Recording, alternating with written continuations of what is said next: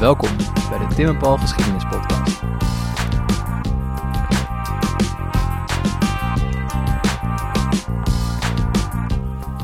Het is de week van de klassieken. Dus tijd voor een classic Tim en Paul aflevering. Vandaag duiken we verder terug in de tijd dan ooit tevoren. We zijn terug op het Turfdraagsterpad. Dit keer om te praten met Luc Huiting. Hij vertelt ons over de avonturen van Xenophon, het begin van geschiedschrijving, een gezellige wandeltocht naar Bagdad en de elektrische auto. Maar wie is die Xenophon eigenlijk? En bestond hij eigenlijk wel echt? Daar gaan we vandaag achter komen.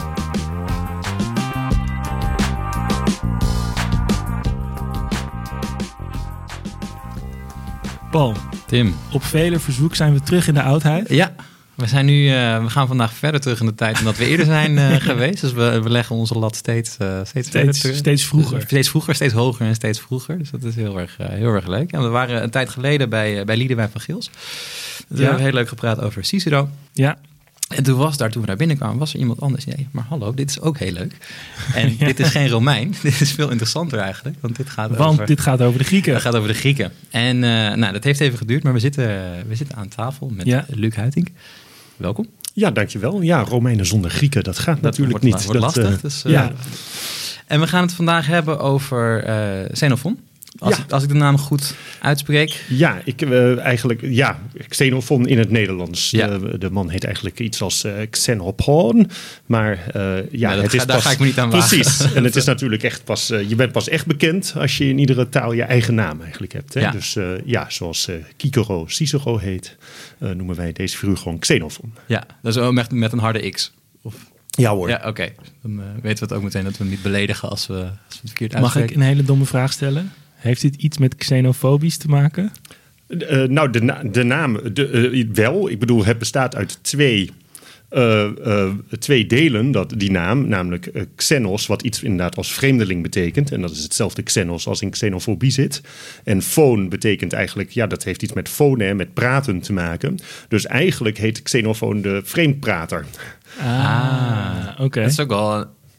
Maar is dat dan zijn bijnaam of zijn geboortenaam? Nee, dat is zijn geboortenaam. Het is een naam die we wel eh, wat vaker zien. Eh, maar ik moet je zeggen dat ik niet precies weet waarom. een dat vreemde ze- manier om je kind zo te noemen, toch? Ja, dus sommige namen zijn heel eh, doorzichtig. Bijvoorbeeld Herodotos betekent het geschenk van Hera, de godin. Dus Oh ja. misschien dat de moeder van Herodotus ehm, moeilijk kinderen kon krijgen... en toen eindelijk een lang verwachte zoon was. Hè, dat is het geschenk van Hera Ja. of zo. Maar wat Xenophon eh Een precies beetje, een beetje doet, onaardig om je kind zo te noemen, toch? Ja. Van, nou ja, hij praat een beetje vreemd. Laten we hem... Ja. En die is vervolgens ook kan... Word je ook nog auteur? Nou ja, ruim eh 2500 jaar eh, later wordt hij nog steeds zo, zo benoemd. Ja.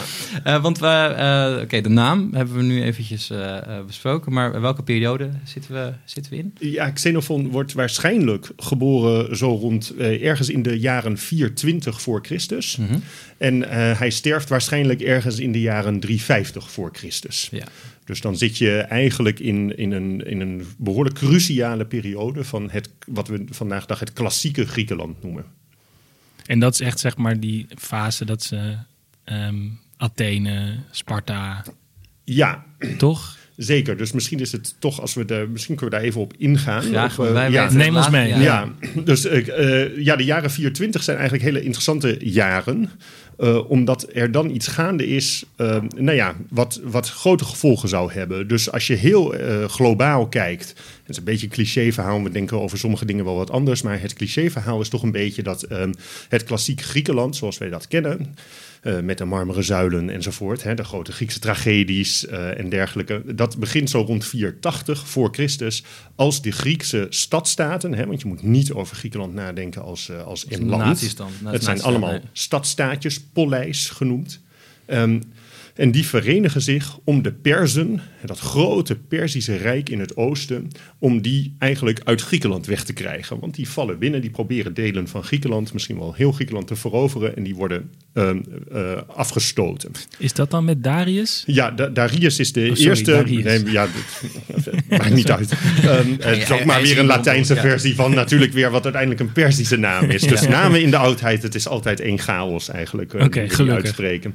Ehm, Maar Darius, die, eh, eh, die, dat is de eerste Persische koning die eigenlijk in conflict komt met eh, Griekse stadstaten die in, aan de westkust van Turkije zitten. En die, ja, die zitten meteen in de invloedssfeer natuurlijk van dat Persische Rijk. En dan krijgt ze wat, daar krijgt hij het mee aan de stok. En op een gegeven moment in 94 dan lanceert hij een strafexpeditie naar Marathon. De slag bij Marathon, vrij beroemd. En dan, 42 kilometer. Precies, ja. precies. Ja, al is dat, al is dat in Griekenland niet waar.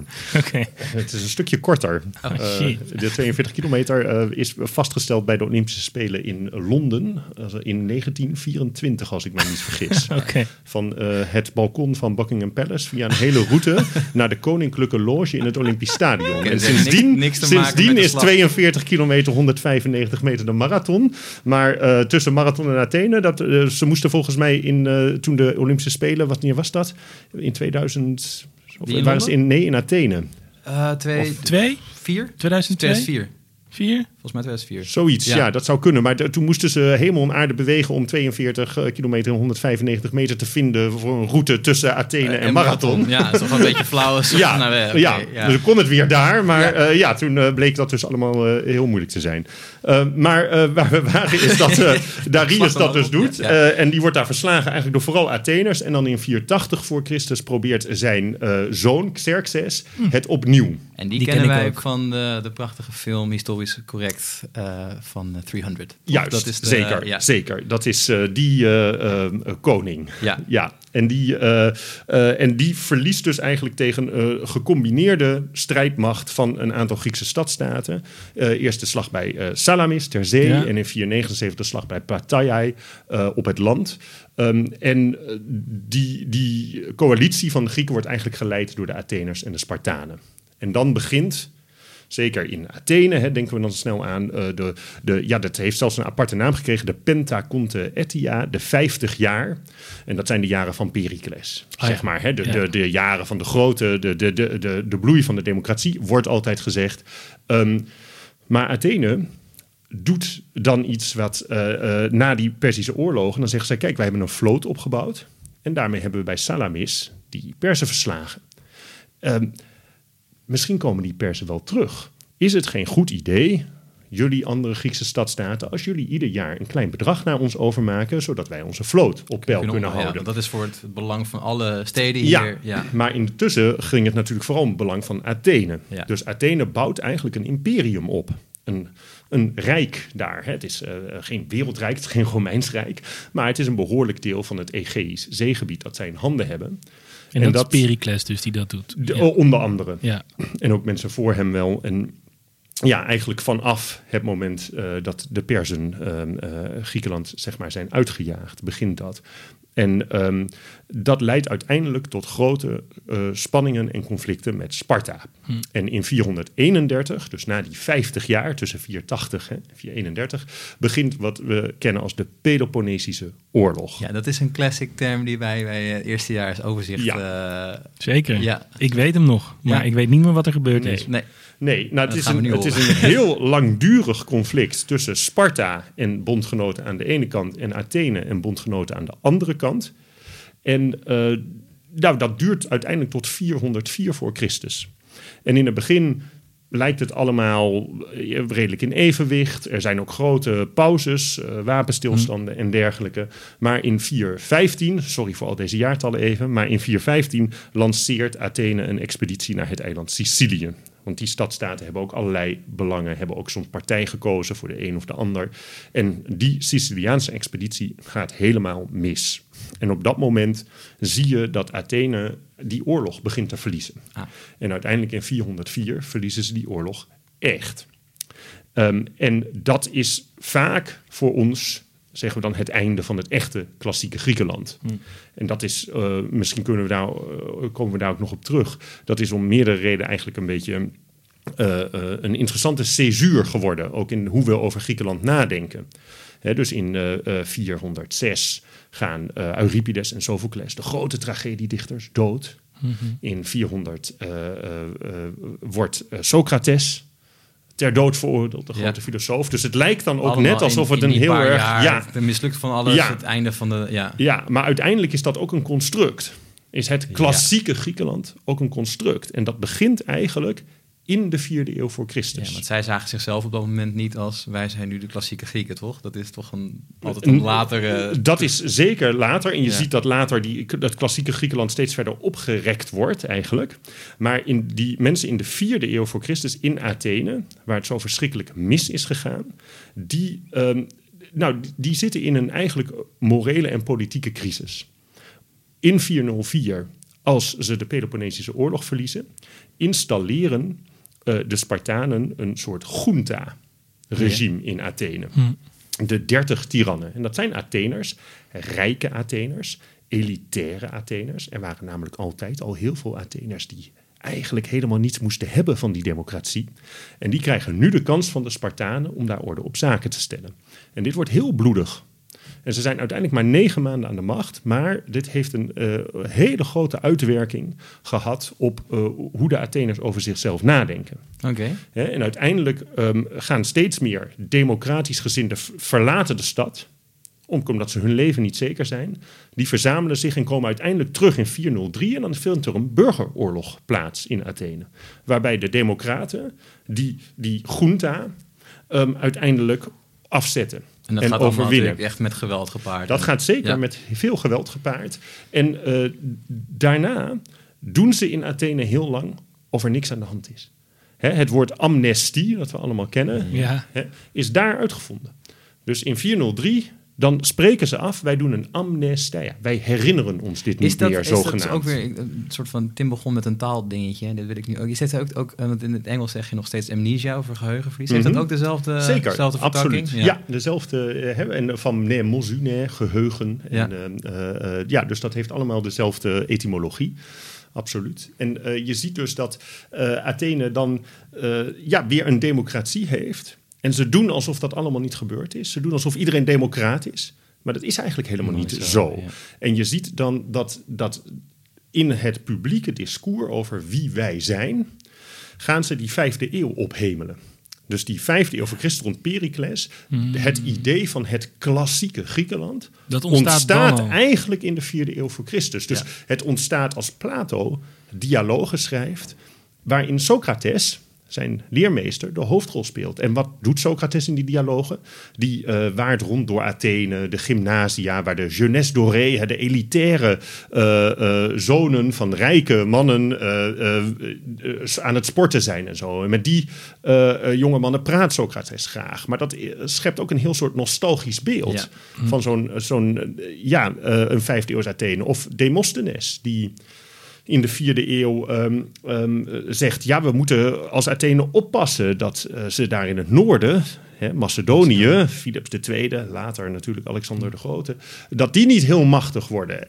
Wij moeten, zegt hij dan, net zo zijn als onze voorouders in de Perzische oorlogen. Dus je ziet heel erg dat dat idee van het klassieke Griekenland... je stopt daar eigenlijk alles in hoe je vindt dat Athene nu moet zijn... Ja. In, een, Ja. in, een, in een moment en in een eeuw van best grote crisis. Wo- Wordt daar dan ook al, dit is bijna nationalistisch toch? Zoals we historici vaak naar de 19e eeuw kijken. In een soort van Ja, wij, romantisch. het, het construct van de Gouden Eeuw, zeg maar, Ja. uit de 17e eeuw, dat pakken we ook op in de 19e eeuw, omdat het niet zo lekker gaat hier. Zeg ja, maar. zeker. Eh, vaak in een moment van eh, crisis heb je behoefte aan dat soort ankers. ja. Hè? En die, en, eh, maar- maar de, de, het interessante is natuurlijk dat, dat die ankers ook altijd gekleurd zijn. Je construeert ze ook. Ja. Eh, de vijfde eeuw eh, voor Christus is, is eigenlijk in zekere zin wat de vierde eeuw ervan maakt. Hè, dus iets anders is dat eh, ook in de vierde eeuw voor Christus werden er tragedies geschreven. Hè? Een van de toch wel meest belangrijke zeg maar, Griekse culturele uitingen, de Griekse tragedie. Maar in de vierde eeuw besluit men dat Aeschylus, Sophocles en Euripides, die grote drie tragedies uit de vijfde eeuw, dat zijn de grote drie. Ja. En we hebben dus ook alleen maar, tot op de dag van vandaag, een paar tragedies van deze drie over. En van al die tragedies die in de vierde eeuw geschreven moeten zijn, weten we eigenlijk heel weinig. Ja. Want dat is nooit klassiek geworden. Right, Ja. ja. En, en ja, en eh, Xenofoon wordt dus in het begin van die eh, Peloponnesische oorlog geboren. Oké, ja.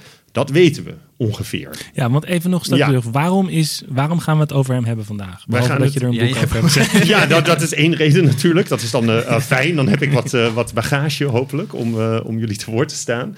Ehm, maar een andere reden eh, is precies dat Xenofoon, denk ik, op een hele interessante manier reageert op ehm, eh, wat er allemaal gebeurt in die vierde eeuw. Hè, hij, is, eh, hij heeft een buitengewoon rijk oeuvre op zijn naam staan. Hij heeft er is geen enkele auteur eigenlijk uit de oudheid die zoveel verschillende genres beoefent. Hij schrijft geschiedenis, hij schrijft een biografie, hij schrijft dialogen, ook al met Socrates in de hoofdrol. Hij schrijft een, hij schrijft een aantal traktaten geschreven. Dus hij schrijft heel verschillende dingen. En eh, ja, ik hou mij vooral bezig met, met de geschiedwerken en de biografische werken.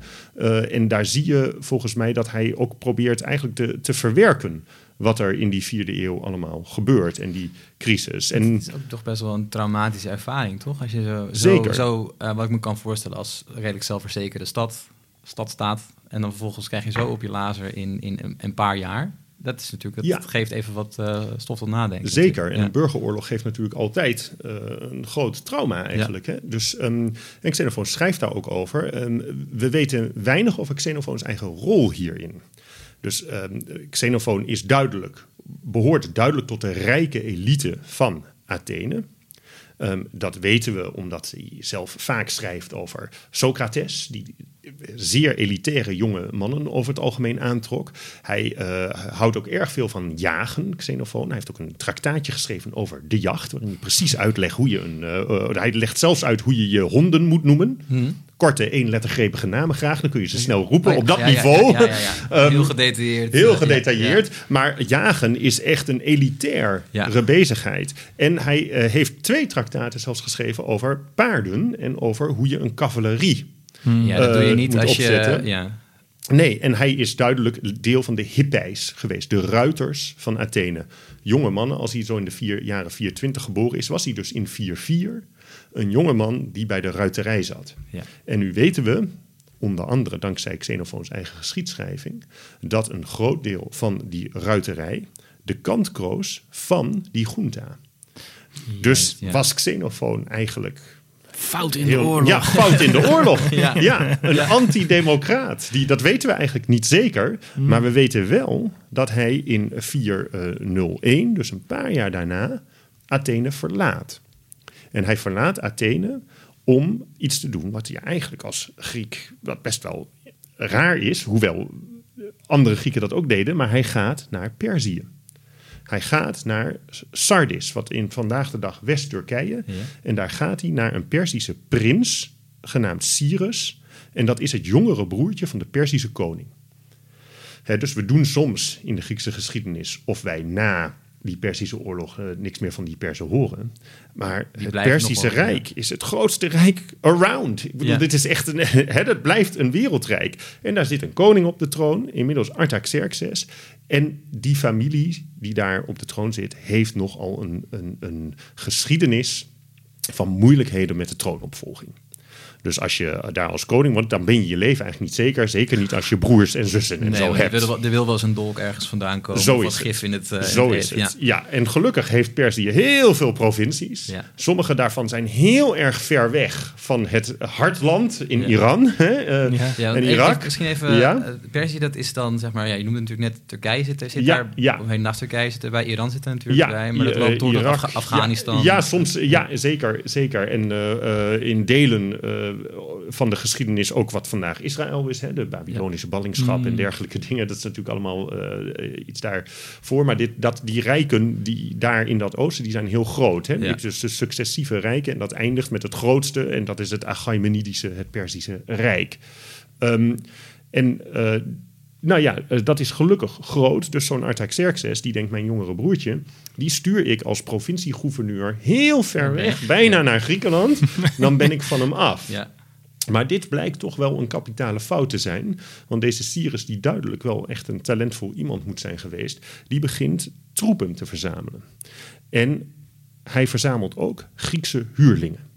Want eh hoplieten, hè, dus de volgewapende Griekse elitestrijder, dat is toch wel eigenlijk een beetje eh, top of the bill, militair gezien op dat moment. Dus, eh, en daar huurt hij er zo'n 10.000 van. Dat is best, Maar- best flink. Ja. Hooplieten zijn toch die guys met die hele lange speren? Ja. Die dan zo voor elkaar staan en dan een beetje gaan Zo duwen met die ja, speren, ja, de, ja, de, wat ze precies doen, het is eigenlijk dat is een hele tak van sport waar ik ook eigenlijk niet op zit. Maar eh, die, die antieke oorlogvoering, dat is ook echt wel moeilijk om te reconstrueren. Eén reden daarvoor, en dat is wel een tak van sport waar ik natuurlijk een beetje op zit, is, ehm, is dat die Griekse geschiedschrijvers daarover schrijven op een manier die maar zeer ten dele, denk ik, realistisch is. Ja. Hè, dus eh, eh, dat, dat maakt het ook heel moeilijk. Om Ja. nou precies te weten wat er gebeurde. Maar een Persische prins die van plan is zijn broer van de troon te stoten, die wil best wel graag per, eh 10.000, Griekse hoplieten. ja. Hooplieten, Ja. ja. Maar zit er dan nog een, st- een, stukje eh erfvijandschap in, zeg maar? Dat je zegt van, goh, ik ben een Griek, ik kom uit Athene.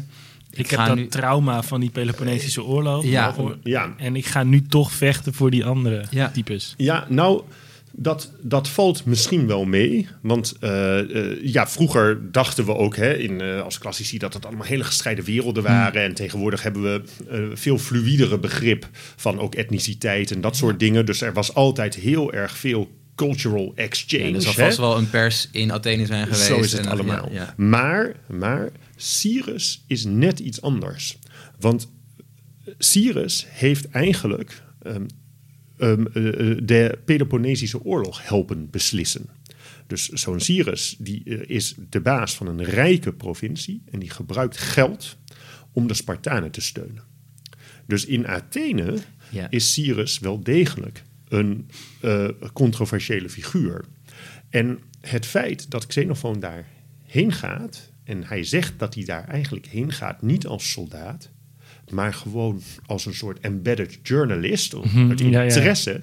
En om Cyrus te bestuderen, het leiderschap van Cyrus te bestuderen, waarvan we weten dat Socrates en anderen rond Socrates, er zijn verschillende titels van werkjes eh, rond, die, eh, rond eh, van Socratische filosofen, die heten Cyrus. Dus, dus da- daar zit ook iets pikants aan. Ja. Dat die elitaire filosofen, die, die hebben- zijn gefascineerd door, Door deze- iemand ja. Die door de Atheense democratie eigenlijk wel beschouwd wordt als een vijand. En hij gaat daar toch heen.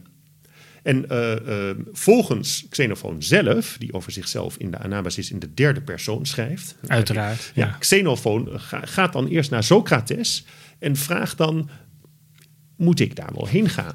Hey, Socri, wat denk je? Ja, wat- ja, Ja. precies. Wat denk je? En dan zegt Socrates: Nou, jij zou nog wel eens in de problemen kunnen komen met Dus- Cyrus. Hij weet zelf al dat het een beetje dodgy is om... Ja. om die, ja. En dan zegt Socrates: ga maar naar het orakel van Delphi. Tuurlijk. Vraag die maar. Dat hier tenslotte. Ja, Het is ja. toch altijd een beetje dat Ja. als ze er niet uitkomen, dan moet je altijd naar Delphi. Zo toe. is het. Ja, Ja, dat ja, is toch eh, de beste oplossing. En dat doet eh, Xenophon. Alleen die stelt vervolgens de, niet de vraag of hij op die expeditie moet gaan. Maar hij stelt de vraag: Of hij problemen krijgt. nee, hoe hij. eh hè, dat staat er ook echt in de Anabasis. Xenophon vroeg op welke manier hij die expeditie tot het beste einde zou kunnen brengen. Ah, ja. Dus hij, hij, hij gaat er eigenlijk al vanuit dat hij gaat. Ja. En dan, eh, eh, zegt, eh, dan noemt het orakel van Delphi een aantal goden waaraan hij dan kan offeren. En dat doet hij dan. En dan komt hij terug bij Socrates. En dan zegt Socrates, je bent, ben je nou gek geworden? Je had moeten vragen of je Ja, mocht gaan. Je moet niet vragen hoe. Ja. Ehm, maar goed, de gedane zaken nemen geen keer. En dus gaat Xenophon daarheen. En dan begint de, deze expeditie. En in het begin, zegt Xenophon, wisten de Grieken niet waar ze heen gingen. Dus Cyrus heeft tegen ze gelogen. Die zegt, wij gaan een paar inheemse eh, volkeren... die eh, moeite hebben met Persisch gezag, die gaan wij eronder krijgen. Ja. En dan trekken ze steeds verder het binnenland in. Richting een beetje de hoofdstad. Steeds verder, steeds verder. En uiteindelijk komen ze er ook wel achter dat er iets heel anders op het spel staat. En dan zijn ze uiteindelijk in Irak echt op de plek ongeveer waar nu het vliegveld van Bagdad is. Eh, mijn eh, dorpje bij Cunaxa. En daar vindt de slag bij Cunaxa plaats.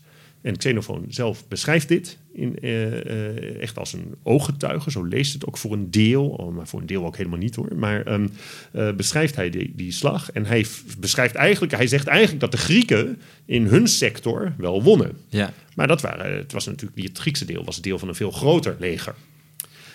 En de rest van het leger doet het minder goed. En vooral Cyrus zelf, die raakt zo opgewonden dat hij zich in het strijdgewoel stort. Ja, ja, wat je en vaak uiteindelijk, hoort, toch? ja. en uiteindelijk om het leven komt. En dan heb je een probleem, want het hele doel van de hele expeditie was om Cyrus op die troon te zetten. Ja, dat was een burgeroorlog dus eigenlijk gewoon. Ja, dat Ja. absoluut. Ja, Ja, zeker. Staatsgreep. eh, Zeker, Ja. een Ja, staatsgreep. ja. Dat was eigenlijk de bedoeling. En daar sta je dan Met 10.000 Grieken. als Grieken met 10.000 Grieken in Bagdad. Zonder dat het doel van de expeditie nog langer haalbaar is. Ja. Want Cyrus is is, daar, die is Ja. dood. En de, de want- Artaxerxes heeft zijn hoofd afgehakt. Die anderen, de Perzen die met Cyrus streden, die kiezen natuurlijk meteen eh, eieren voor hun geld. En eh, eh, zeggen, sorry Artaxerxes. En daar sta je dan. En eh, dat is eigenlijk eh, de, ja, de premisse van het beroemdste werk van Hmm. eh, Xenofoon. En dan zitten we, hebben we boek 1 van de Anabasis gehad. Ja. En het zijn zeven boeken, dus dan moeten we nog zes boeken. Ja. Eh, en, eh, eh, en nou ja, eerst krijgen we een soort schermutseling. En is er steeds het idee, waar zijn die persen? Gaan ze ons in de pan hakken of niet? En uiteindelijk komt een van die provinciegouverneurs, ook uit de buurt van, van Turkije, die ze dus kennen. Tissa Vernes, die doet alsof hij het op een akkoordje wil gooien. Van ik ga ook terug naar mijn provincie, jullie kunnen wel Met mij eigenlijk mee. met mij mee. Ja. Eh, en om dit eh, geheugelijke feit te vieren, nodig ik alle generaals van jullie uit om gezellig bij mij in mijn tent te komen eten. Eh, deze generaals worden allemaal ja, er vermoord. iets, Ja, je voelt het al een beetje aankomen, maar die Griekse generaals blijkbaar toch niet. En die worden dus allemaal vermoord. En dan begint boek drie. Eh, cliffhanger. Een Ja, cliffhanger, mooie, absoluut. ja. En dan begint boek drie met een nacht van, van grote wanhoop. En dan zegt Xenofoon, er was daar in het leger een zekere Xenofoon. En Over zichzelf. ja, Ja. over zichzelf. En eh, die vraagt zich dan af, waarom, eh, wat, wat moeten we nu doen? En die werpt zich op als leider. En die roept eerst wat officieren bij elkaar. Spreekt ze moed in. Daarna roepen ze nog een deel van het leger bij elkaar. Uiteindelijk het hele leger. En dan kiezen ze nieuwe generaals, waarvan Xenophon er één is. Uiteraard. En dan ja. eh, in boek 3 en 4 van de Anabasis ehm, maken ze eh, ja, langzaam hun weg door wat eh, vandaag de dag Armenië is en zo. En komen ze uiteindelijk bij de Noordkust, hè, bij de Zwarte Zee, Ja. uit. En dat eh, is het eind van boek 4, zitten we dan in. En dan eh, roept, ehm, eh, dan, de- ja, dan zien ze de zee. En dan heb je de beroemde uitroep Talata, Talata, de zee, de zee. Een van de beroemdste eigenlijk Griekse uitspraken, nog tot op de dag van vandaag.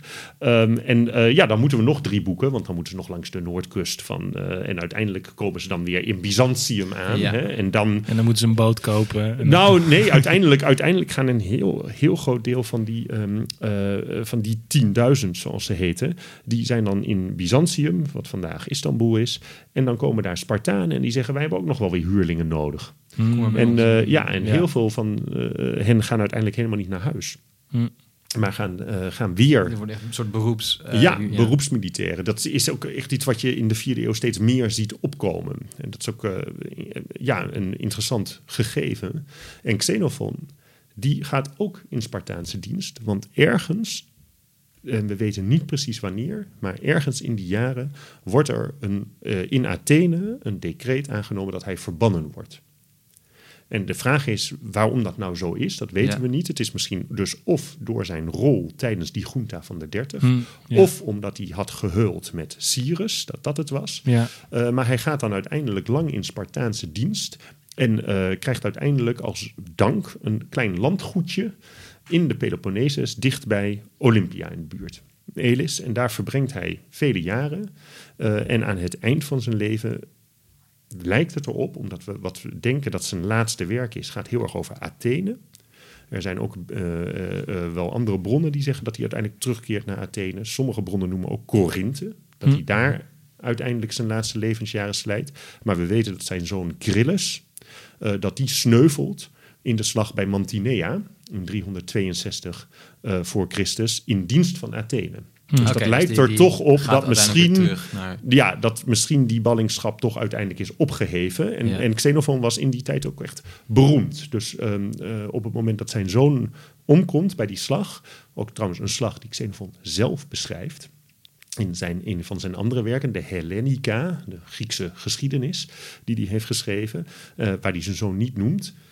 Maar we weten uit andere bronnen dat toen eh, die zoon gesneuveld was, dat, dat eh, eh, Xenofoon, ja, daar, dat men hem eerde. Dus dat Hmm. de grote redenaar Isocrates een lofrede heeft geschreven Ja, op ja. Aristoteles heeft een dialoog, die we verder niet over hebben, genoemd naar Grilles. En dat duidt er toch ook wel op dat de vader, Xenophon, inmiddels echt een beroemdheid geworden Ja. was. Deels Ja, door... dat, dat ga je niet doen voor iemand die... Nee. Gewoon een willekeurige boerenjongen die Nee. eh, net toevallig de verkeerde moment Ja. in de Nee, zo is het. Ja. en dat heeft toch waarschijnlijk te maken met, met zijn literaire oeuvre en misschien toch ook wel met zijn rol in die inmiddels vrij legendarische expeditie. Ja. Hè, en dat is toch een manier, een moment dat die Grieken eh, diep doordringen in de Perzische binnenlanden. En Alexander de Grote, die uiteindelijk natuurlijk het Perzische Ja. een einde maakt aan dat Perzische wereldrijk, die, eh, die, die houdt de 10.000 ook wel eens als voorbeeld voor zijn Ja. eigen troepen voor. Ja. En dan zegt hij, jullie moeten eigenlijk zo zijn als die 10.000. Dus dan zie je dat ze echt al legendarisch Maar dat is zijn dus wel, geworden. wel gek dat Alexander dat dan zegt, want deze, deze expeditie is gewoon mislukt. Toch? Eh, en ze dan zeggen van ja, we gaan het voorbeeld van die 10.000 eh Grieken Ja. volgen. Ja, liever niet, want dan gaan we, Nee, zijn, nee, we over vijf, waar. zijn we over vijf Ja. jaar weer terug. Nee, dat is waar. Alleen het, eh, het, het feit dat zij dus ehm, als groep. Naar Bagdad zijn gegaan. Ja, nou, en vooral de terugweg. Ja. Dat zij, dat zij eh, door die binnenlanden van Ja, Perzië. ja. eigenlijk zonder al te veel verliezen. Ehm, die Noordkust bereiken en terugkeren in Grieks gebied, laat eh, voor latere Grieken eigenlijk een beetje zien, eh, denken ze, hoe zwak dat Perzische Rijk is. Mm, ja. Dus in die zin dienen ze dan als voorbeeld. Ja.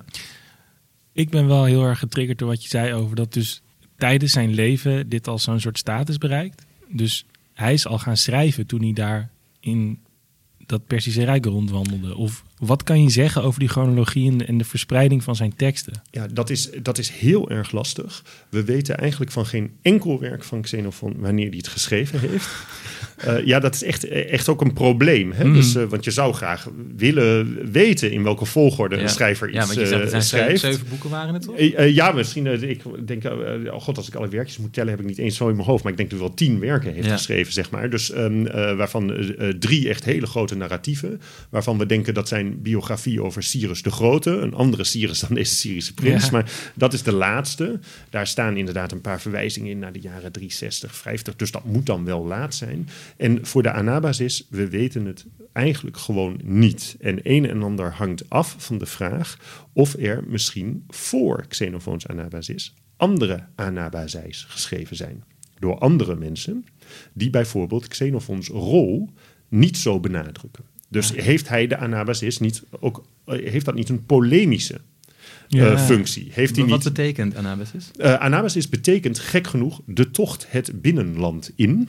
Ah. Ehm, en dat geldt dus eigenlijk alleen maar voor het eerste boek, want dan gaan Ja, ze naar het en- binnenland. En, daarna gaan ze terug. ja, de rest is eigenlijk een katabasis. Dat betekent namelijk huis. toch naar de zee. Eh, dus eigenlijk is de, dus, ja, dat kan er ook op wijzen dat niemand nooit ooit veel verder las dan het eerste boek. Ja. Hè, dat het eh, Anabasis heet. Dat is ook, ja, de- Maar, de- maar dus wat je zegt is eigenlijk, Ja. ehm, we kennen nu het boek van, van maar misschien zijn er wel mensen voor hem ja, tegelijkertijd al geweest die dat verhaal al geschreven hebben van een stel Grieken die daar een soort van voettocht door dat gebied begint. ja, zeker. En, En, en misschien heeft dat dan ervoor gezorgd dat hij al bekend was of zo. Zeker, dat zou kunnen. En dat hij dus inderdaad zich ook bijvoorbeeld eh, weert. Of dat hij, hè, hij eh, die expeditie was al heel bekend.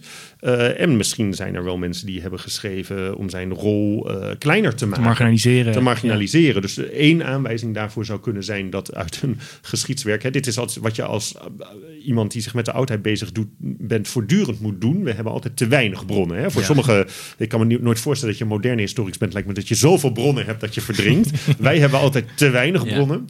Ehm, en eh, we hebben een geschiedswerk uit de eerste eeuw voor Christus. Dus veel later. Dus zit je echt in de 200 Romeinse, jaar, ja. ja, in de Romeinse periode van eh, Diodorus Siculus. En die beschrijft de expeditie ook. En we denken dat hij zich misschien gebaseerd heeft op Ephoros, een, eh, eh, ongeveer, een, een geschiedschrijver die ongeveer gelijktijdig met Xenophon leefde. En eh, van wie we het werk niet hebben. Maar we weten dat Diodorus zich in deze delen van zijn werk soms beroept op Ephoros. Ehm, en in zijn uitgebreide verslag van de expeditie van de 10.000 komt Xenophon niet één keer voor. Ah. Terwijl in de anabasis van Xenophon Is is hij- Xenophon het hoofdpersonage. Dus de belangrijkste ja. van de 10.000. Ja, dus, dus dat kan er eventueel op duiden dat er, dat er meer versies in omloop zijn Ja. geweest. En dat Xenophon misschien ook, de, ook wel iets recht wilde zetten. Dat zou maar zo kunnen. En even een flauw vraag. Want dat is toch ook altijd het ding met zeg maar, schrijvers in de Griekse oudheid. Heeft die wel echt bestaan? Weten we dat zeker? Ehm, ja, ik denk dat we dat wel zeker weten. Je kunt op een gegeven moment kun je, kun je niet aan alles twijfelen. Er is wel ook hier weer een, iets eh, heel raars.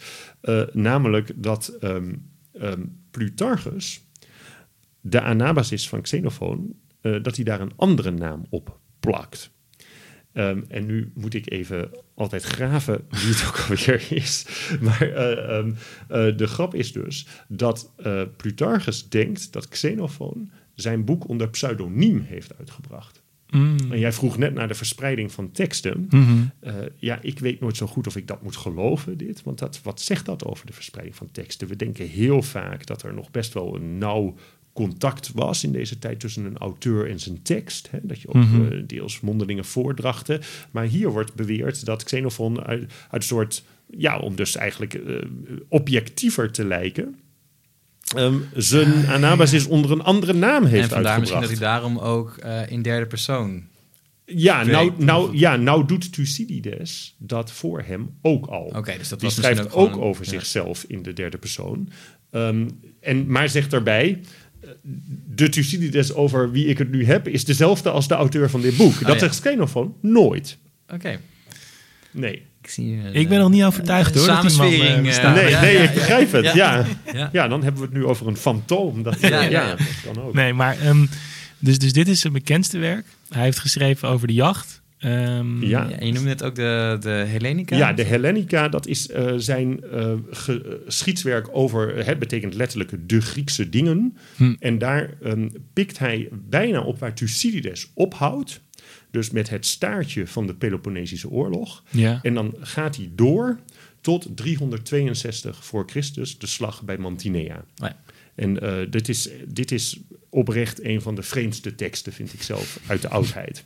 Maar hoezo? En ook heel vaak slecht begrepen. Dus eh, nou, ten eerste, eh, eh, je moet er maar aan durven om Thucydides voort te zetten. Ja, Ja. af te maken. Ja, eigenlijk eerst ja, af te maken. Dat moet je maar durven. Want Thucydides wordt algemeen gezien als de grootste historicus uit de oudheid. Of ik daarmee eens ben, weet ik niet eigenlijk. Maar, Maar, zo wordt hij gezien. zo ja. wordt hij gezien. En die heeft het wel een beetje bedacht, toch? Het voor een deel, zeker. Ja. Ja, ja. nou, Herodotus, vlak Herodotus niet uit. Nee, maar, en, eh, maar, en, Maar dat eh, wij hier zitten, heeft, heeft in principe daar wel mee te maken. Ja, zeker, ja, zeker, zeker. En eh, Xenophon is bij gevolg altijd gezien als een totale derde rangs figuur die, die, Ja. die eigenlijk helemaal geen geschiedenis kon schrijven. En, eh, en toch is dat werk heel erg interessant. En eh, ehm, Eén deel dat er heel erg interessant aan is, is dus dat hier Xenophon, van wie we dus niet precies weten hoe hij zich tot die junta verhoudt, onze hoofdbron is over die jaren in Athene. Mm, ja. En hij geeft bepaald eigenlijk geen rooskleurig beeld hoor, van die, van die dertig tirannen. Ehm, en vervolgens laat hij Athene bijna helemaal links liggen. Dan zegt hij, ja, daarna was het weer eh, de democratie hersteld. En dan krijg je een soort, eh, iedereen leeft nog lang en gelukkig Ja. idee. Eh, dat is ook best een interessant iets. Daar kunnen we misschien ook nog eens over hebben over hoe je nou de, de geschiedenis van zo'n plot voorziet. Hè? Van toen leeft iedereen weer lang en gelukkig, want de geschiedenis gaat tenslotte altijd door. En dan pikt hij eigenlijk de draad op als Sparta een, de belangrijkste polis dan wordt. En, eh, maar Sparta krijgt uiteindelijk weer te maken met een andere polis on the rise, Korinthe. En in de slag bij Leuctra in 371 voor Christus ehm, ehm, verliest Sparta eigenlijk zijn hegemonie. En dan gaat het een tijdje heel goed met Korinthe. Eh, en daar hebben ze een fantastische generaal, Epaminondas. Misschien wel eens van gehoord. Eh, Zegt ook me met, helemaal niks. Nee, Nee, dat, zeg- eh, ook met zijn beroemde. eh, eh, eh, nou, dat zijn eigenlijk een andere 300. eh, De Band of 300. De, ehm, waarin hij. of nou, ik denk dat het 150 paren zijn. 150 eh, eh, eh, geliefden. Oh, dat- homoseksuele ja, ken ik wel, ja. paren. Ja. die dan, die dan eh, een elite corps vormen in dat leger. En uh, Epaminondas denkt, ja, die gaan ook voor elkaar door het vuur. Ja, want die dus houden van elkaar. Van, dat, van dan, elkaar, ja, dus als ja, iemand mijn Ja. partner aanvalt, dan... Ja. Word je helemaal wak. Ja, ja. Ja. Daar, daar zegt Xenophon trouwens niks over. Ehm, eh, ja. Dus dat, ja, dat is echt iets, ook iets, denk ik, wat in deels in later tijd legende is geworden. Maar eh, vervolgens ehm, komt Corinthe natuurlijk toch weer eh, in conflict met Sparta. En het eindigt in 362 dus bij die slag bij Mantinea. Waar ehm, eh, dus ook Athene een deel in heeft en waar die zoon van Xenophon in overlijdt. En daarna dan zegt Xenophon het volgende.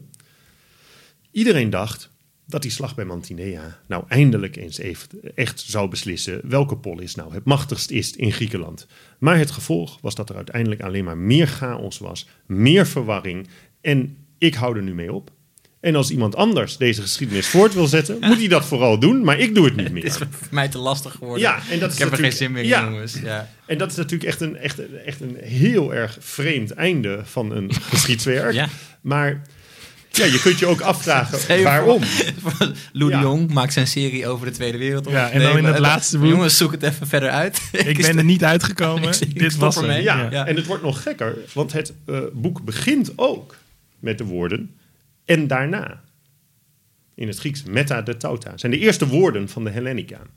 Dus je krijgt de indruk dat, om, om eh, Alan Bennett, de History Boys, te citeren, that, that history is one fucking thing after another, zeg Ja. maar. Dat, dat gevoel krijg je bij Xenophon heel erg. Dus, dus eh, volgens mij, hè, dus Herodotus op zijn manier, maar Thucydides heel sterk probeert eigenlijk de geschiedenis van patronen te voorzien. Hè. Die probeert patronen te ontdekken in de geschiedenis. Ja. Een soort wetmatigheden die heel veel te maken hebben met macht en diplomatie. Hè, als, eh, en en eh, ja, mijn lezing van de Hellenica is eigenlijk niet dat X- Xenophon een, zomaar een derde rangs historicus is, maar dat hij eigenlijk ook ehm, tegen Thucydides schrijft.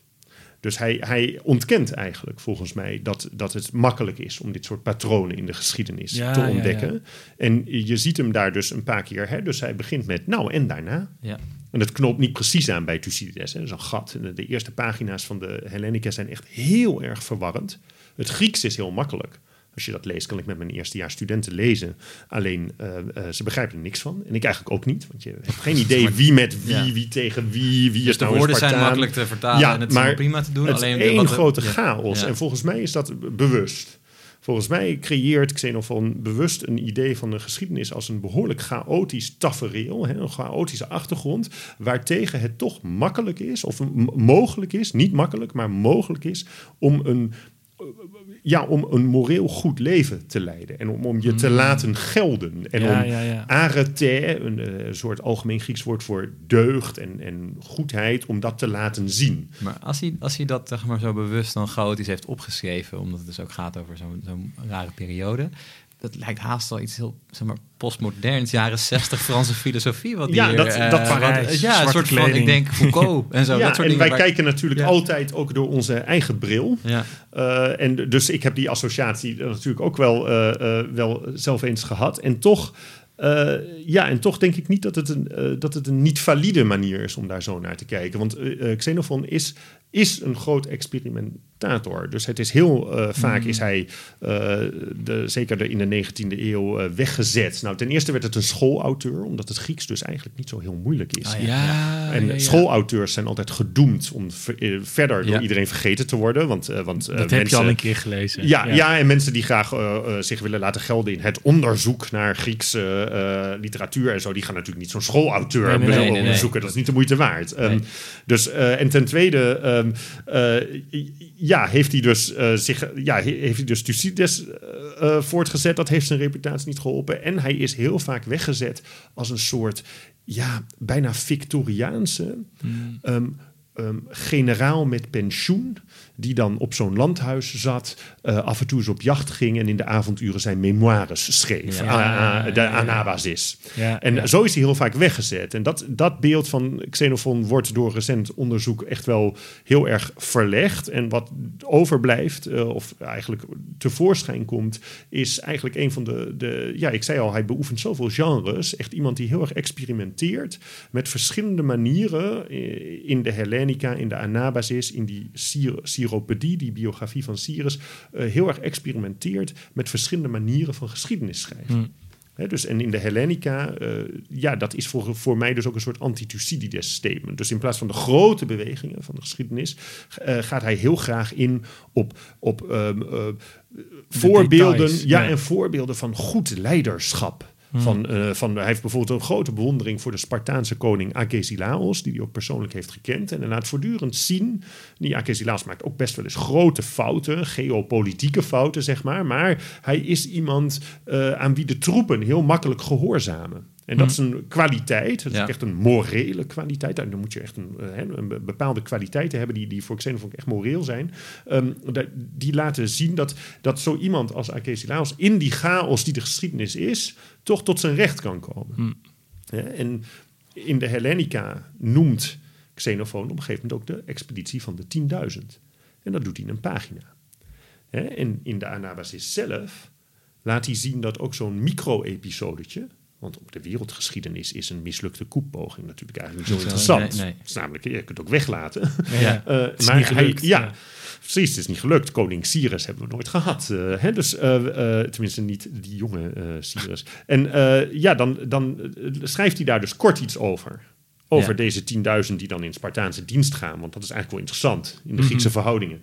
Eh, en, maar in de Anabasis laat hij zien dat je dat rond detail, zo'n rond zo'n micro-historie eigenlijk een heel verhaal kunt vertellen. Dat daar heel veel achter zit.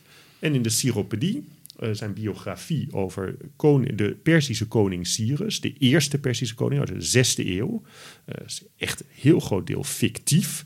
Eh, maar daar laat hij dus de geschiedenis, daar laat hij zien, nog veel meer dan in zijn andere werken, hoe persoonlijk leiderschap uitmaakt. Hè? Dus dan kiest hij een biografische vorm. Ja. En zo zie je dus dat hij eigenlijk experimenteert met verschillende manieren van hoe je geschiedenis vorm kunt geven.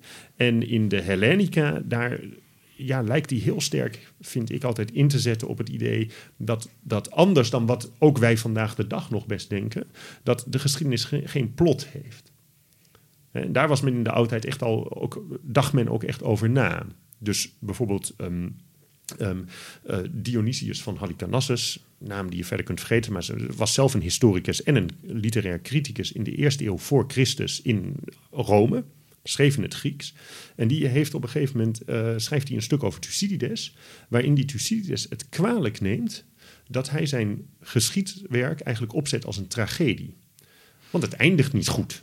Thucydides heeft het ook niet af kunnen maken, maar je ziet inderdaad, zeker die Siciliaanse expeditie, vanaf dat moment lijkt het echt een beetje op een tragedie. Een, Ja. een polis die, die eh, te ver wil gaan. Ja, hè? Ze willen te veel en het gaat mis. En Dionysius van Halicarnassus zegt eigenlijk dat is, dat is niet zo, niet zo pro-Grieks en pro-Atheens. hè. Dionysius van Halicarnassus leeft in een tijd dat men heel erg dat vijfde eeuwse Athene nog meer bewondert. eh, dat democratische Athene nog meer bewondert dan, dan eh, eh, ze eerder al deden. En die vindt dat eigenlijk een beetje gemeen. Want die Atheners komen er zo helemaal niet leuk af. Terwijl ze Ehm, en- hun best hebben gedaan. ja, Ja. En, dan, en dan zegt hij, en dat vind ik zelf altijd echt een heel onthullend en interessant iets, en wat wij zeker met moderne eh, dingen associëren, zoals Hayden White bijvoorbeeld. Dat hebben jullie misschien ook nog wel eh, op je studie gehad, eh, over de emplotment of history Ja, en zo, ja. meta-history. Ehm, en dan zegt Dionysius van Halicarnassus, hij, Thucydides had moeten eindigen bij de terugkeer van de democraten na eh, die junta. Want dan is het verhaal rond. Of- Ja, want dan is het weer. Hè, dus, dus als je. Dan is het eh, weer als in je- balans. Ja, als Ja. je even over de geschiedenis, zeg maar, in een tijdlijn met een grafiek nadenkt. en het gaat, de lijn gaat omhoog als het leuk is en naar beneden als het niet leuk Ja. is. En dan schrijft Thucydides dus iets wat omhoog gaat, naar, alleen maar naar beneden. Ja, dat is echt een, de, een tragedie. Beetje downer als je dat Ja, gaat lezen. maar als, ja. je, als je het zou doen zoals, eh, zoals Dionysius wil, dan gaat het omhoog, daarna even naar beneden en dan weer omhoog. En dan wordt die Peloponnesische oorlog in plaats van het grote einde van het klassieke Griekenland, die grote césuur in de geschiedenis, zoals we die nog steeds ook door Thucydides zo zien, wordt dan een soort blip. Even een deukje in de ja, geschiedenis. ja. Maar Maar daarna en- ging het allemaal wel weer Ja, prima. en daarna was er weer gewoon democratie en eh, niks aan de hand. Hè? Amnestie, we hebben het allemaal vergeten. Ja, la. Eind En goed, al goed. Eind goed, al goed. En daar, daar, ik vind het een mooi voorbeeld, omdat je daar wel heel goed kunt zien hoe, eh, hoe we geneigd zijn de geschiedenis van een plot te voorzien, een plot met een bepaalde lijn, en hoe sterk dat je beeld bepaalt van, van eh, of, de of het iets goeds is geweest of iets slechts. En d- ja, dat vind ik zelf erg interessant. En ik maak mij dus sterk dat eh Xenophon daar dus eigenlijk ook al eh, zich van bewust is en daar steeds, met name in de Hellenica, steeds eigenlijk tegen ageert. Dus hij, hij belooft steeds een soort van closure. Dit wordt de echte veldslag. Maar nee, toch weer niet. Ja. Hè, dit wordt, ja, nu gaat het beslist worden. Nee, toch weer niet. En dat, dat, dat maakt voor mij Xenophon wel echt een, ja, een edgy auteur. Een Eindigen met, eh, joh, ik hou ermee op. Maar, Ja. maar het verhaal Ja. gaat wel door. Dus precies, wil, precies. Ja, ja, Ja. Zijn, zijn dit dan ook zeg maar de vragen die jij als onderzoeker aan het materiaal stelt? Ja, momenteel probeer ik dus inderdaad eh, een, eh, eh, een boek te schrijven dat gaat over deze drie grote werken van Xenophon. En ik kijk vooral inderdaad naar hoe ze als narratieven werken, hoe ze Hmm. als verhalen werken. En daarbij kijk ik ook hoe eh, Xenophon dus aan de ene kant de geschiedschrijving vernieuwt. En hoe die zich, maar hoe die zich ook verankert in bepaalde tradities. Ja, en ook schatplichtig is aan Ja, zijn voorganger. ook schatplichtig is. En, eh, hè, en eh, ja, kijk, een anker kan eh, positief zijn. Hè? Dus bijvoorbeeld een mooi voorbeeld. En dan kom je ook weer terug op het soms onrealistische karakter voor ons van dit soort geschiedswerk. Die slag bij Cunaxa, dus die slag waar Cyrus de boel ver- verliest. Ja. Dat is natuurlijk in heel veel opzichten eigenlijk een beetje gênant. Ten eerste zijn dit, zijn dit, dit huurlingen. Die hebben door de hele geschiedenis heen nooit zo'n goede reputatie gehad. Dat hadden ze in Griekenland ook niet. Hè? Dat je niet vecht voor een nobel doel, Nee, voor je maar voor gewoon voor je- je, ja, ja, portemonnee. wat ze toch eigenlijk wel deden. Eh, s- je verliest ook nog eigenlijk de slag. Je wint jouw stukje, zegt Xenophon. Hè? Die veldslag, maar eigenlijk verlies je. En, maar de manier waarop Xenophon dat opschrijft... ehm, staat vol met, met reminiscenties, met eigenlijk indirecte verwijzingen naar Homerus. Ik moest En de taal van Homerus. Ja. Toen, je dat, Ja, de, de, de, de terugreis van, eh, van Troje. Zeker, de, Ja. de Odyssee, Ja. eh, eh, hè, dus de Odyssee de, de- met de, inderdaad de thuisreis, de Nostos van Odysseus speelt een hele grote rol daar naar basis in hoe de plot is opgebouwd. De soldaten zelf maken er af en toe als Xenophon een, hè, dan, eh, een meeting eh, beschrijft, dan maken ze er ook grappen over. Dan zeggen ze ook af en toe, eh, ehm, eh, ik zou, op een gegeven moment gaat Xenophon een heel stuk met een boot bij de kust. bij de, dat is een makkelijk stukje voor Odys- Odysseus. Want dan kan hij gewoon slapen. En dan zegt zo'n soldaat: Oh, ik wou nu, nu we bij de zee zijn, hè, maar we moeten nog helemaal naar Byzantium. Ik zou zo graag willen dat ik nu als Odysseus gewoon in een boot kon gaan liggen. Ja, en zo. ja, dus dat. Dus Ze zijn er wel bewust ook. Dat ja, ze, ja. dus dat speelt heel erg een, een rol. En ook bij zo'n slagbeschrijving. Ja, op een gegeven moment staat er bijvoorbeeld dat de, dat de linie als een soort golf naar voren hè, breekt op de linie van de tegenstanders. Dat is echt een Homerisch beeld. Homerus eh, vergelijkt heel vaak slaglinies met golven. En eh, ja, je kunt je voorstellen dat als je een Grieks publiek bent en je bent gepokt en gemazeld in dat soort poëzie en Ja. zo, en je leest dat, dat, dat wat dus eigenlijk een best sordid veldslag is door huurlingen en verloren, wordt ineens op een soort hoger plan getild. Ja. Krijgt ineens iets heroïs. Eh, daar wordt het niet realistischer van. Ehm, Nee, ja, maar- maar, ja, maar maar daar zie je dus dat, hij, dat, dat, dat ja, Xenophon dus eh, zijn Homerus goed kent en dat daar gebruik van maakt. En, om maar een dus bepaald ook, beeld neer te zetten. ook weet, jij wilde ook wat zeggen. Ja, ik wilde ook wat maar, vragen, maar dat, dat, hij, dat hij, zeg maar niet alleen dat hij het zelf kent, maar dat er dus ook vanuit gaat dat zijn publiek dat ook goed genoeg kent om dat te kunnen. Zeker. En Ja. Homerus is echt, eh, echt algemeen cultureel gemeengoed. Ja. Hè, dat is echt, eh, dat, dat kent iedereen. Eh, en eh, ja, er is ook een, prachtig stukje over in een werkje van Xenophon, waarin hij een symposium beschrijft, waarin eh, Socrates aan een jonge jongen vraagt, wat wil je laten worden? Generaal. En, eh, eh, oh, wat, eh, en wat doe je daar dan voor? En dan zegt hij, nou, mijn vader zegt dat ik de hele Ilias dan uit mijn hoofd moet leren. Die ken ik nu helemaal uit mijn hoofd, want daar word je een goede generaal van. Ja. Dus als je wil weten hoe je oorlog moet voeren, moet je de Ilias lezen. Dat is eigenlijk een heel raar iets. Want, Een want sprookje, toch? ja, want Homerus heeft geen hoplieten bijvoorbeeld. Nee. Nee, dus nee, die nee. hele oorlogsvoering was heel anders. Maar je, je ziet dat dat culturele anker, om het zo maar inderdaad te noemen, van Homerus heel erg sterk blijft. En da- daarmee geeft hij dus bepaalde kleur aan, daar beroept hij zich op. Aan de andere kant zet, zet eh, Xenophon zich ook af, dus tegen Thucydides. En hij zet zich, denk ik, in de Cyropedie, uh, die biografie van Cyrus, ook heel erg af bijvoorbeeld tegen de tragedie inderdaad. Daar heb ik het ook al over gehad. Hij, Hmm. hij speelt daar ook mee. Hij vindt eigenlijk een soort tragische visie op geschiedenis, vindt hij niet behulpzaam om een en ander goed te begrijpen. Dus, dat, dat, ja, dus, eh, met, dus daar gaat momenteel eigenlijk mijn, mijn onderzoek over. Ik wilde nog wel iets anders vragen. En dat loopt een beetje voort op het vorige gesprek over auto dat we hadden met de Liedwij. Ja. Want jij zei, het wordt er niet realistischer van. En haar reactie was toen we daarna vroegen van hoe ga je er dan mee om? Zeg, ja, maar ja, ik kijk naar de taal. Ik maak me niet zoveel uit of Cicero dat eh, ding gewonnen heeft of niet.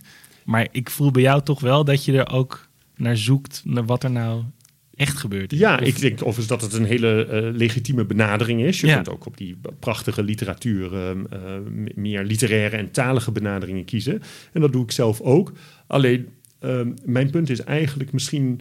ehm, ja, ni- niet, niet eh, cynischer, zo, bedoel, ik- zo zou ik het niet willen zeggen. Maar mijn punt, een goed begin. Ja, maar mijn punt zou wel zijn dat de, dat de pogingen, of je nu een klassicus bent of een oud historicus, maar om literatuur en geschiedenis uit elkaar te halen, dat die pogingen eh, op een gegeven moment stranden. Want eigenlijk kunnen we niet anders dan over de geschiedenis verhalen vertellen.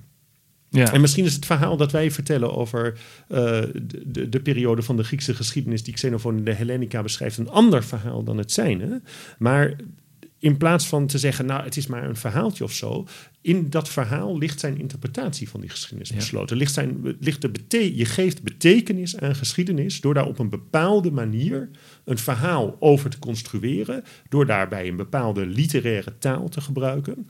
En ik ben dus eigenlijk geïnteresseerd in de betekenis die Xenophon in dit geval aan de Mm, geschiedenis ja. geeft. Ook in de hoop dat dat ook iets algemeens zegt over hoe mensen in het algemeen betekenis aan de geschiedenis geven. Omdat Xenophon juist in mijn ogen zo'n groot, eh, experim- eh, zo'n groot experiment aangaat eigenlijk.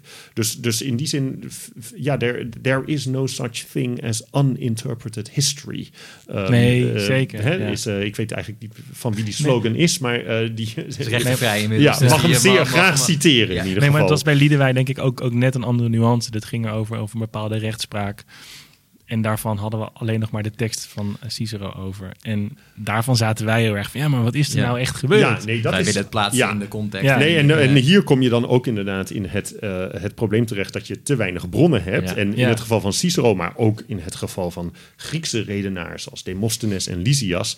eh, we hebben bijna altijd, een heel paar uitzonderingen, maar we hebben bijna altijd de redenvoering van één van de partijen voor de rechtbank. Ja. Dus je hebt op de, of de aanklager of de verdediger. Je hebt de andere niet en je hebt de uitspraak niet. Nee, Dus je kunt, eh, je kunt speculeren. Eh, Ja. Er is een aantal jaar geleden een heel grappig boekje eh, verschenen over een ehm, redenvoering van Antifoon, een Atheense redenaar, die Mm. dus ook voor cliënten rechtsredenvoeringen schreef.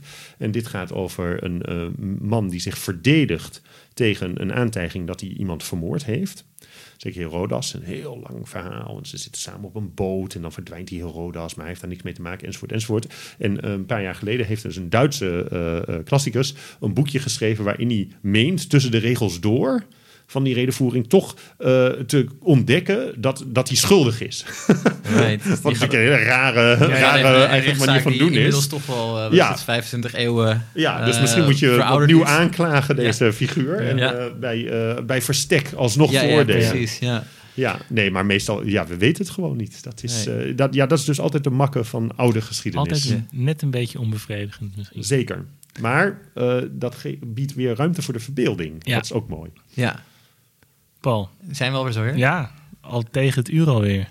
Oké, ehm, ja, er is nog zoveel te... kunnen- is nog zoveel zo- te Zoveel vragen. leuks te vragen. Zoveel leuks te... Ehm, ik denk dat het ook wel goed is, want je hebt het al even terloops eh genoemd, het onderzoek waar je nu eh, mee bezig bent. Dat, eh, je noemde het eigenlijk het, het ankeren van innovaties. En eh, dat is een NWO-project waar je mee Ja. bezig bent. Dat is een, eh, een heel groot zwaartekrachtproject. Eh, dat is eh, vijf jaar geleden eh, toegekend. Dat loopt tien jaar. Ehm, eh, dat hebben eh, eh, heel veel collega's van mij in de landen aangevraagd. Ik uh, werkte toen nog uh, niet daarvoor, dus uh, denk niet dat ik dat heb aangevraagd. Maar dat is een groot zwaartekrachtproject. Dat is het, eigenlijk de grootste MBO-subsidie die er bestaat. En die is hiermee voor het eerst naar een veld in de geesteswetenschappen gegaan. Hmm. En daarvan kunnen wij um, dus op heel veel uh, gebieden, de archeologie, de geschiedenis, uh, de oude geschiedenis dan vooral, hè, um, uh, filosofie, Grieks, Latijn en ook receptiestudies, hè, hoe de oudheid later geïnterpreteerd is. Ja. dus onderzoeken in heel veel domeinen hoe innovaties nou echt ingang vinden in een samenleving, in, uh, bij gebruikers, mensen die daar iets mee moeten. En uh, dat is, um, uh, ja, dat, dat is, en dat anchoring innovation is dus het uh, grondidee dat als je iets nieuws aan de man wil brengen, dan zul je dat op de een of andere manier moeten verankeren aan iets wat al min of meer als bekend ervaren ja. wordt. En het, het uh, stervoorbeeld, uh, wat ook in alle aanvragen denk ik uh, bij anchoring stond, is altijd dat de plug van de elektrische auto zit op de plek waar de benzinekap zit. De, ja. uh, en dat hoeft helemaal niet. Nee. Sterker nog, heb je waarschijnlijk meer kabels nodig om dat. He, maar dan, dan denken ja, de, de eerste gebruikers van elektrische auto's waren toch een beetje aarzelend. En dan zag het er gewoon lekker uit als een normale auto. En dan, uh, Sta je dan, aan de zijkant. Ja, en, dan, ga je, je over de streep, zeg maar. He, dan kun je dat toch. En uh, nou ja, dat is, een, dat is dus een één klein voorbeeld. Maar het idee is dus eigenlijk dat anchoring, dat idee, dat is een soort tool for thinking. over, als we het over innovatie op allerlei gebieden hebben. Hmm. En dat, uh, dat blijkt heel vruchtbaar te zijn om al deze vakgebieden bij elkaar te brengen, aan elkaar te knopen. En dus over een heel breed domein hier naar te kijken. En mijn, mijn kleine uh, onderdeel en bijdrage hieraan uh, gaat dus eigenlijk over hoe literaire vernieuwing, een deel van literaire Hmm. vernieuwing, dus een manier van nieuwe manieren van verhalen vertellen over de geschiedenis, zoals Xenophon dat doet, hoe je die verankert zowel positief als negatieve manieren. Want een anker kan ook iets zijn waar je juist je Ja, tegen ja, afzet. ja, ja, hè, ja, een soort negatief anker. Um, ja, hoe, hoe, dat, hoe je dus die, die, die vernieuwing, hoe je zorgt dat een publiek daar, uh, ja, daarop reageert. Hè, doordat ze herkennen dat dat verankerd is in, in andere manieren van uh, discours en, en uh, verhalen vertellen. Ja, dus daar, daar gaat het over. En daar gaat ongetwijfeld een boek uitkomen. Is dat, dat, is wel de hoop. In en de is dat, is dat binnen, jaar. binnen nu en korte tijd? Of nou, is ik, dat, gaat, binnen uh, nu en drie jaar. Oké, okay. ja. ja. Dus dat, dan zijn wij er nog wel, denk ik. En dan komen we weer dan terug. We weer terug uh, ja, ja van harte welkom. Ja, ja. Jij nog? uh, Nee, anders dan uh, je hartelijk te bedanken voor dit ja, nee, waanzinnig fascinerend uh, stukje ja. oude geschiedenis. Helemaal... Ja, heel fijn uh, dat jullie uh, langsgekomen zijn. Ik hoop dat het een traditie wordt dat jullie af en toe bij de ja, oudheid ja, in Amsterdam langskomen. leuk op het Turfdraagse pad hoor. Ik kom graag langs. Ja, heel erg bedankt Luc. Echt heel tof. Graag gedaan.